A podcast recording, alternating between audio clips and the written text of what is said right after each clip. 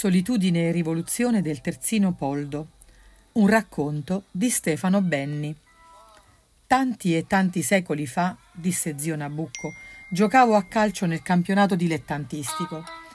Molte cose sono cambiate da allora, e quattro in modo assai evidente, e cioè il sottoscritto, il pallone, i campi da gioco e il ruolo del terzino. Il sottoscritto, non so per quale misteriosa ragione, 50 anni fa, correva più forte e più a lungo.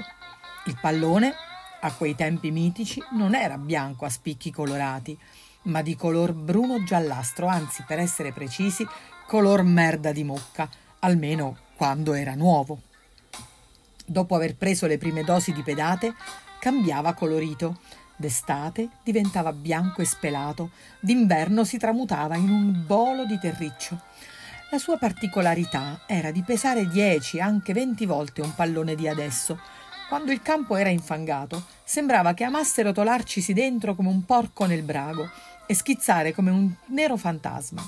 Ma soprattutto, intriso di mota, diventava un macigno, un proiettile di mortaio, un meteorite e ognuno di noi, quando doveva colpire di testa, chiudeva gli occhi e aspettava l'impatto con timore e reverenza. Era come ricevere sulla testa il sacro pugno del dio del calcio, che piombando dal cielo ammoniva: Solo se resisti in piedi sei meritevole di giocare. In quanto ai campi da gioco, erano di due tipi, dove non c'era l'erba e dove una volta c'era stata. Si giocava su terreni screpolati e aridi come deserti o su campi pronti alla semina con dossi, crepacci, crateri. Si incontravano argilla, renarie e sabbia, ma dell'erba nessuna traccia. Se ne spuntava un piccolo ciuffo nelle vicinanze della porta, la sola vista ci causava stupore e commozione. Molti di noi, avvicinandosi a quel punto, scartavano per non pestarla. Era così fragile, così verde, così rara. Ma la differenza maggiore tra i tempi attuali e quel medioevo era il ruolo antropologico e destinale del terzino. Ora il terzino si chiama difensore di fascia, è un giocatore come un altro, anzi, come si usa dire, un giocatore completo. Difende, corre sulla fascia, spinge, crossa, va anche a fare gol. Ma in una recente antichità era diverso.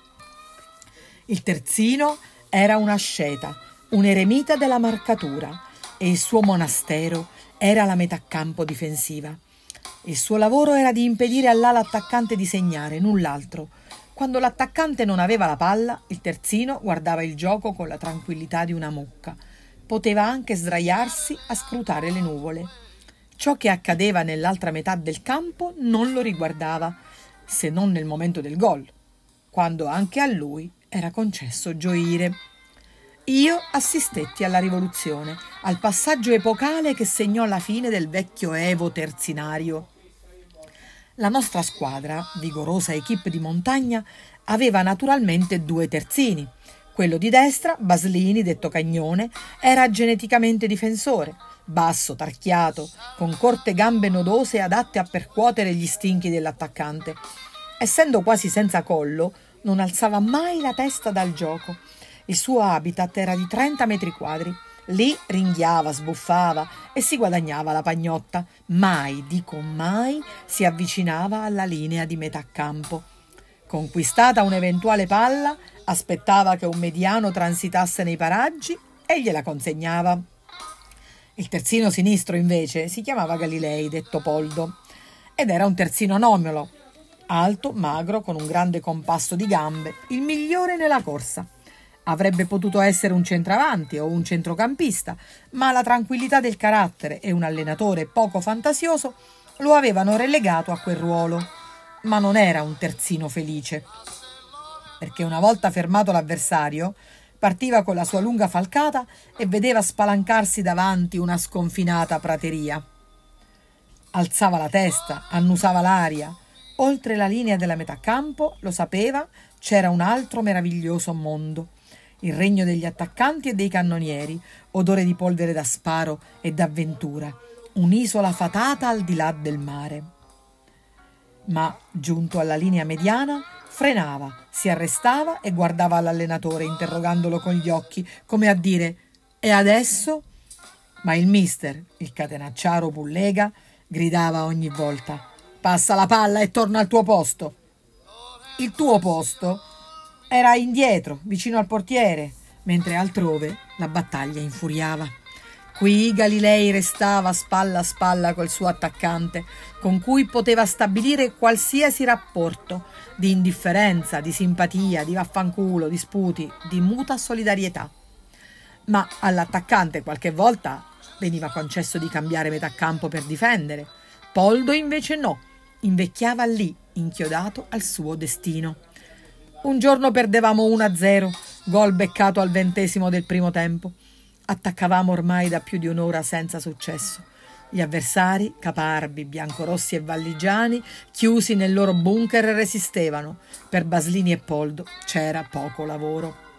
Baslini si era addirittura messo a corteggiare una vistosa bruna del pubblico.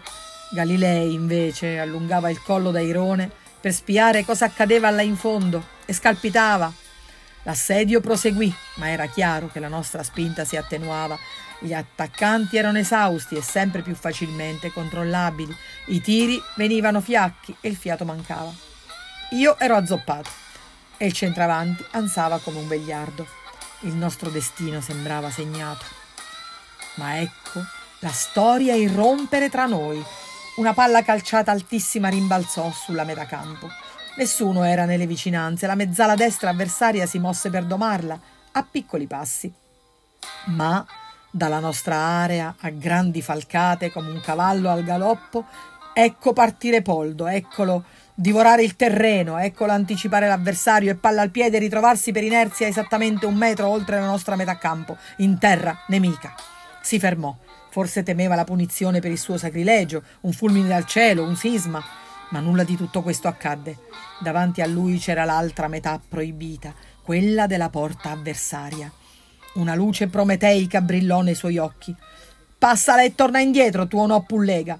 Col culo, mister, rispose Galilei e continuò ad avanzare sotto lo sguardo allibito dei giallorossi. Nessuno osò affrontarlo. Il suo ardire aveva annichilito tutti. Entrò in area, scartò con un dribbling fratricida il terzino avversario e sparò un gran tiro sotto la traversa. Gol e pareggio. Ci furono alcuni secondi di silenzio.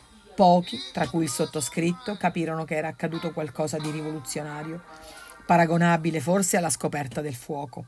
Il pubblico, dopo lo stupore, applaudì. Galilei tornò al suo posto caracollando. Non sapeva ancora di aver cambiato il destino dei terzini futuri. L'allenatore Pullega scuoteva la testa, non sapendo se gioire o arrabbiarsi. Tutta la sua capronaggine difensiva era andata in fumo. Era crollato il muro di Berlino delle ideologie. Poi sorrise. Quell'anno Galilei varcò molte altre volte la metà campo e segnò sei gol.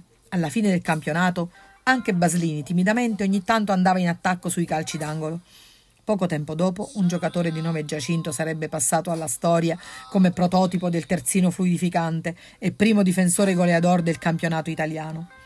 Ma io che fui testimone degli eventi posso dirlo. La rivoluzione che cambiò il calcio italiano, forse europeo, forse mondiale, fu iniziata dallo sconosciuto Galilei in un pomeriggio di sole su un campetto di montagna.